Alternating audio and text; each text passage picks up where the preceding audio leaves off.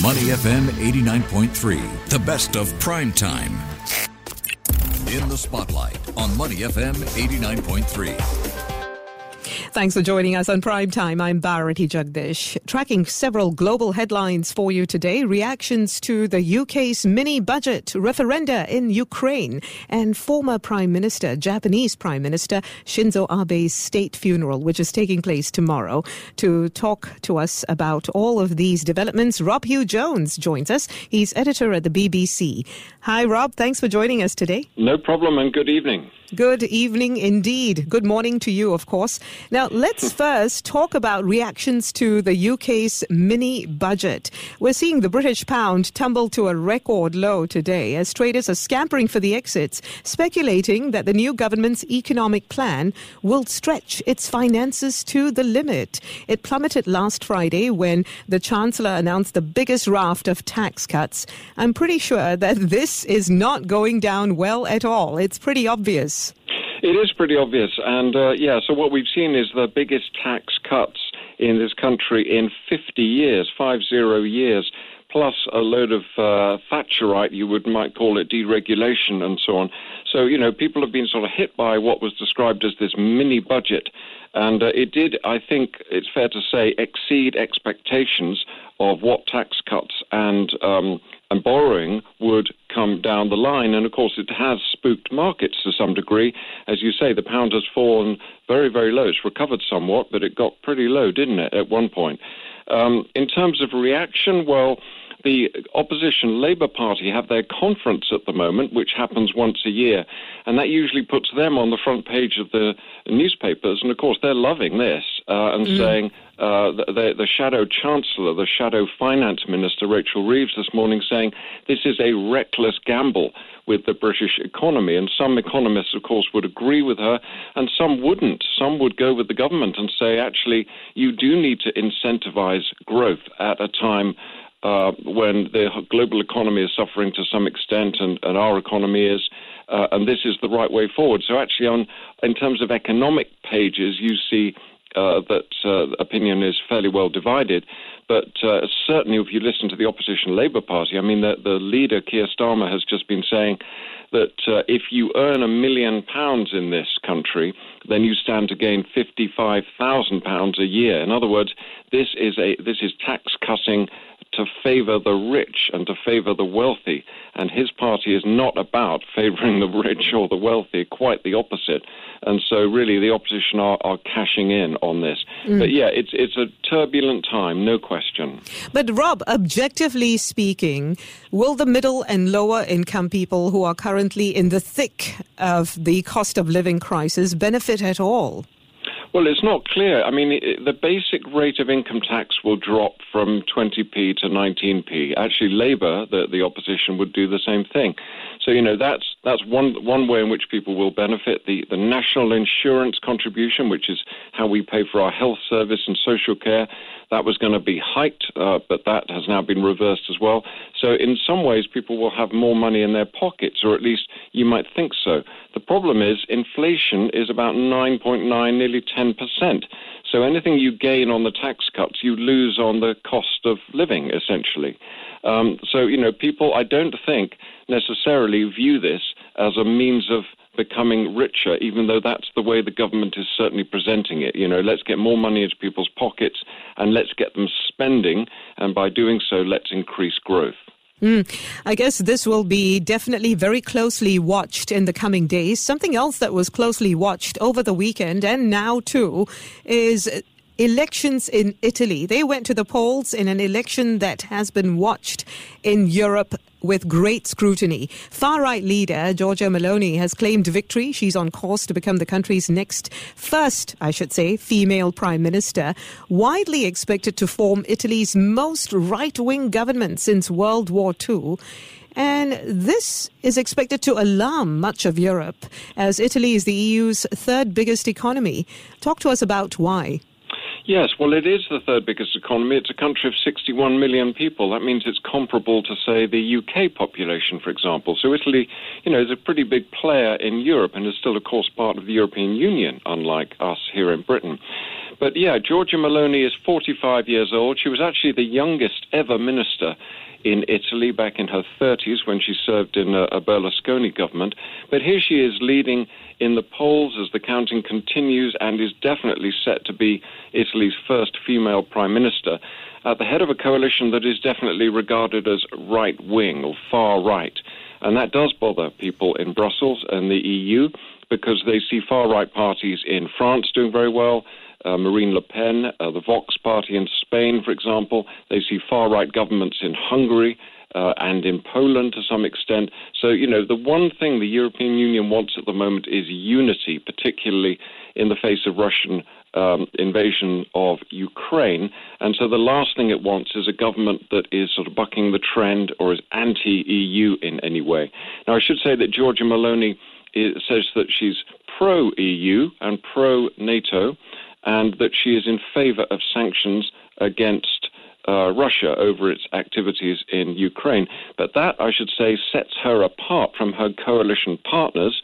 Uh, so Salvini is uh, it says it questions uh, these sanctions against Russia, and Berlusconi himself. Well, last week he actually justified Putin's invasion of Ukraine, saying Mr. Putin was pushed into it. So you can see that Salvini and Berlusconi are sort of pro-Putin, even if Meloni is going to try and steer a more uh, a, a more middle ground course to appease perhaps the, the bureaucrats in Brussels.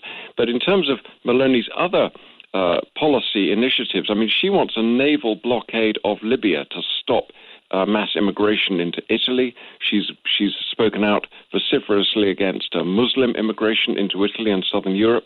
Uh, she's also spoken out against uh, LGBT rights, for example. So there's no question that, that this is a, a far right government coming into power in Italy, and it'll be interesting to see you know, what it actually does beyond the rhetoric and how it's received. Mm. Well, she has said, speaking of rhetoric, uh, that she would govern for everyone. Her Brothers of Italy party would govern for everyone. Do people even believe this? Well, it's unclear. You see, she she.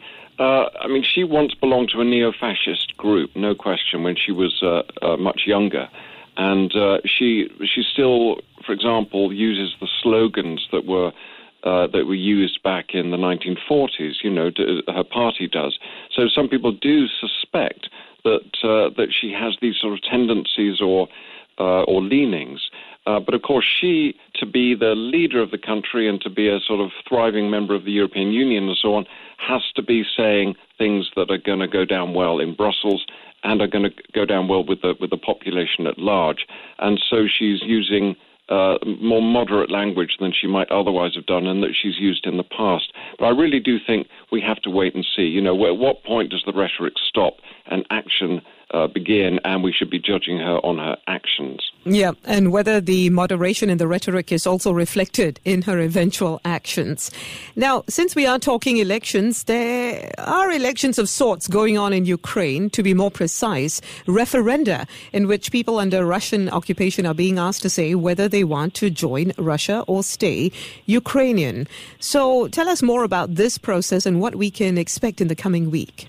Yes, well, there's a lot going on with Ukraine at the moment. So there's these four referenda that you refer to two in the south, two in the east of Ukraine. These are areas that are under mostly Russian occupation, not fully. Uh, and they're also at war. You know, these are the front line, essentially. So what's being asked of Ukrainians is come out and vote.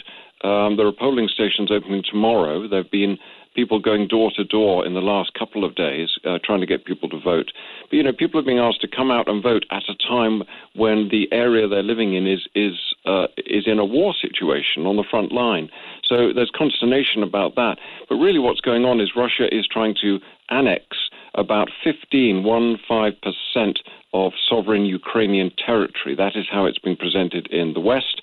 And the West, of course, America, EU in particular, saying these are sham referenda, just as the referendum in Crimea was in 2014 when the Russians went in there.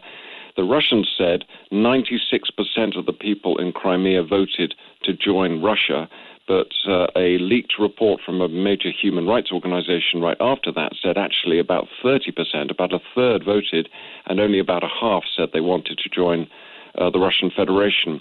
So, you know, there are there are big question marks about these referenda and whether they have any kind of integrity. Uh, the Kremlin says they do, and the West says they don't, and so does Ukraine, of course.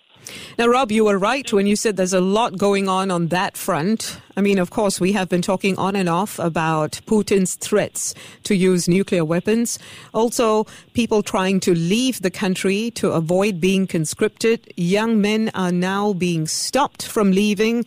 Tell us more about what's happening on the ground and how this might unfold. Yes, well, we've actually got uh, reports that some young men uh, are actually turning up at uh, military recruitment centres and training centres you know, to begin uh, the process of actually becoming members of the army. So some are in favor of this p- partial mobilization, or at least have gone along with it, and some have not. And that's why you've seen these five mile queues into Georgia, for example. You've seen queues into uh, attempts to cross into Lithuania, into Finland, and elsewhere. And you can understand that, you know, a lot of young Russians, some of whom have done military service. Military service is obligatory for. Uh, for many young Russians, although there are great numbers of exceptions, particularly among students and so on.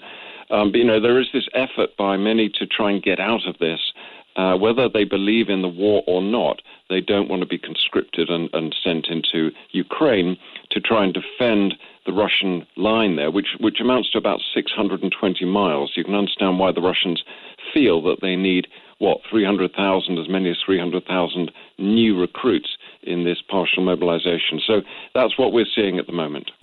Let's move closer to home in relation to Singapore. Of course, we're talking about Japan, where the state funeral of former Prime Minister Shinzo Abe will be held this week. And clearly, there's a controversy swirling around this event. Tell us more, Rob, from your standpoint. What are you observing? Yes, well, as your listeners will know, when Shinzo Abe was gunned down at a campaign rally, campaign speech in July, you know, there was a general sense of shock and grief, um, particularly in a country like Japan, where you know gun violence, political violence is not uh, well known at all.